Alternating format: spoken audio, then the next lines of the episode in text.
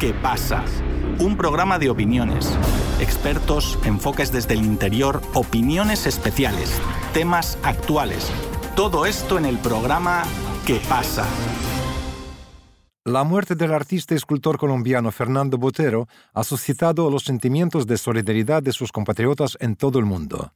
El artista colombiano es recordado por sus connacionales por interpretar la cultura colombiana y también el pasado de la violencia del país, pero también el mirar en sus pinturas y obras el cariño cálido que puede despertar la cultura colombiana. Es por eso que en Moscú la Embajada colombiana ha abierto su recinto para que los compatriotas escriban sus condolencias, ante quien fue uno de los artistas más representativos de Colombia y América Latina.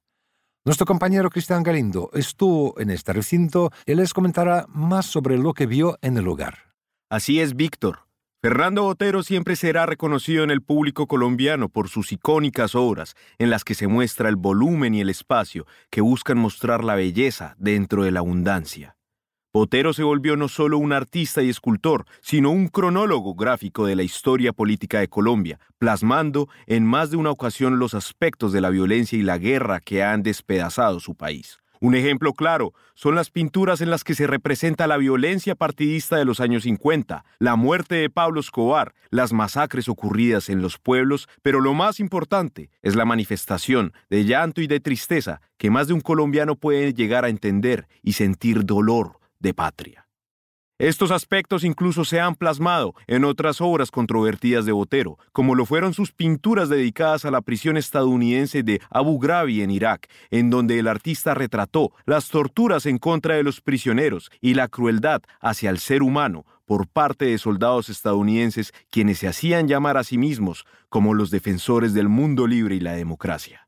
Botero plasmó en sus obras la belleza y la crueldad, pero ante todo la historia bajo una perspectiva artística y colorida. Es por eso que en la Embajada de Colombia se abrieron sus puertas para que todos aquellos que admiran el arte de Botero pudieran ir y ver sus trabajos presentados en el recinto, pero además para dejar sus condolencias escritas a uno de los artistas más importantes de Colombia y América Latina.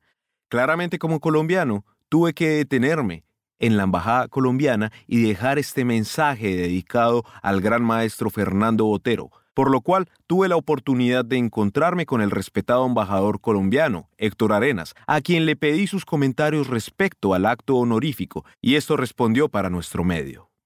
Bueno, pues desde la Embajada de Colombia en Moscú nos estamos uniendo al homenaje que se le está haciendo a través de todo el mundo al maestro Botero con ocasión de su reciente fallecimiento en el Principado de Mónaco. En realidad, toda Colombia, al lamentar su muerte, está rindiendo un tributo a toda su obra artística y a toda su vida. Ha sido en realidad uno de los artistas pintores, escultores, que más ha llevado el nombre de Colombia a todos los rincones del planeta. Y ha sido también uno de los artistas que permitió conocer esa Colombia, digamos, profunda, inspirada desde las montañas de Antioquia, de su Medellín natal, al universo del arte y también la forma en que vio que ese arte tenía que ser dado a conocer a todo el pueblo, principalmente colombiano, a través de las grandes donaciones que él hizo tanto a Bogotá como a Medellín, permiten que el pueblo colombiano, desde el más humilde, pueda conocer no solo las obras del propio Botero, sino obras de los grandes artistas universales que están a disposición del público colombiano en Bogotá y en Medellín. Fernando Botero ha sido un artista probablemente más conocido en Rusia, país al cual él visitó en varias ocasiones y tuvo pues contactos muy estrechos con los museos más famosos. Sabemos Aquí se encuentran eh, piezas del maestro Botero, incluso algunas que él donó al Museo de artes plásticas Pushkin, también hay piezas en el Hermitage y en muchos otros, en algunos otros museos, y también hay varias de sus esculturas en diferentes partes del país, incluida Moscú. Era un genio universal y como tal es apreciado por el público ruso y también, digamos, querido con todas las particularidades que tenía su genio artístico. La ocasión también permitió encontrarnos con el encargado de negocios de la Embajada de España en Moscú, Agustín Núñez, quien también nos permitió sus opiniones respecto al gran artista colombiano. Hombre, Fernando Botero tuvo una relación especial con España y está muy presente su obra en mi país, por ejemplo, en el Paseo de la Castellana, les comentaba ahora al embajador y a usted que está la, escultura esta conocida de la mano que sale del suelo y en mi propia ciudad natal, en La Coruña, está la escultura de un soldado romano en un lugar prominente y muy visible.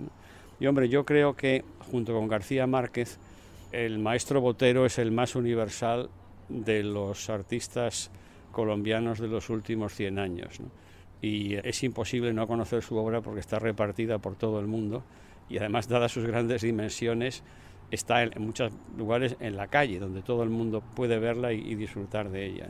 Y francamente, pues es una pérdida para Colombia y para todo el mundo que nos haya dejado, pero permanece su espléndida obra repartida por todo el planeta. Pero para entender un poco más el arte de Fernando Botero, en lo que muestra el dolor de la violencia en Colombia, al igual que su belleza transmitida en sus distintos colores, traemos a nuestro espacio a la historiadora de arte, Ana Milena García, quien además es profesora de la Universidad Estatal de Moscú, para que nos comente más sobre cómo los rusos perciben al artista colombiano. Hola a todos los oyentes, ¿cómo les va?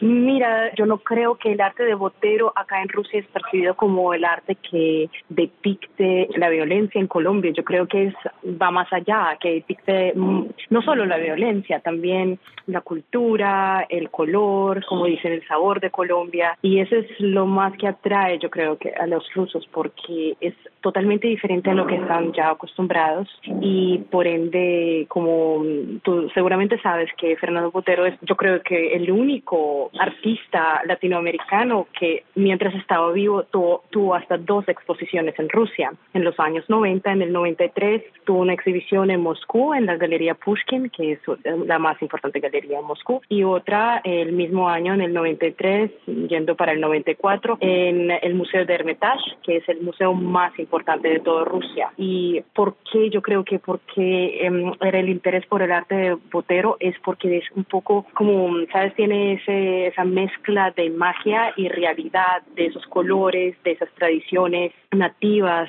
también de la influencia del barroco español, de las influencias europeas, pero también con el sabor latino que está totalmente diferente a lo que están acostumbrados acá. Perfecto, Milena. Y con esto, por favor, ¿en qué parte de Rusia se ven más como estas obras de Botero? ¿Dónde normalmente son admiradas?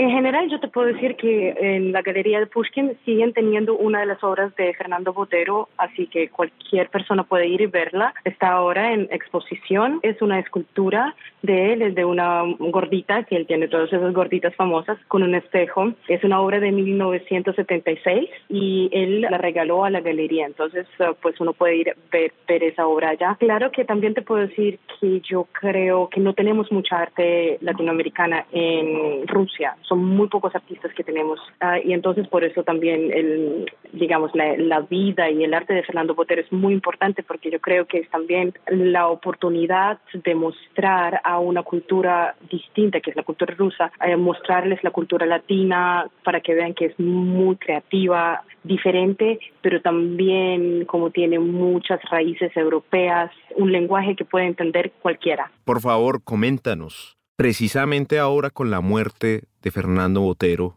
ese sentimiento pues que se sienten los colombianos como de orfandad tal vez por uno de sus artistas más importantes, ¿cómo ha sido vista desde Rusia?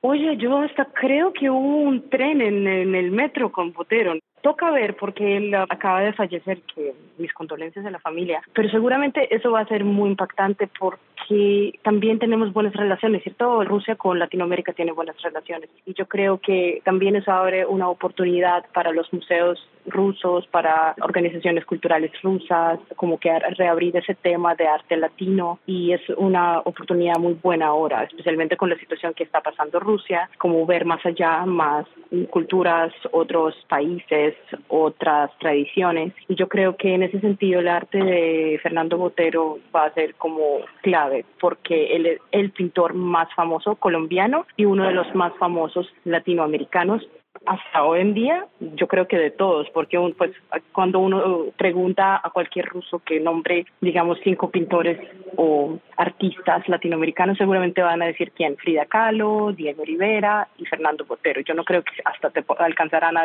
a nombrar cinco. Por eso yo creo que es muy importante que lo conmemoramos, que lo recordamos, porque él de verdad hizo un aporte al arte mundial muy importante. Así es, así es. Pues tal cual, la memoria de Botero seguirá viva siempre y cuando su arte se siga exponiendo en el mundo por lo que él hizo precisamente, mostrar esa Colombia maravillosa y al mismo tiempo esa Colombia dolorida. Pero precisamente este tipo de cosas hacen que la belleza, tanto de Colombia como de América Latina, sea tan importante y tan bien vista en otras partes del mundo, sobre todo aquí en Rusia también. Así que, Ana Milena, Muchísimas gracias precisamente por permitirnos estos comentarios, entendiendo precisamente la figura del grande Fernando Botero. Y tú sabes, por acá siempre bienvenida a nuestro espacio.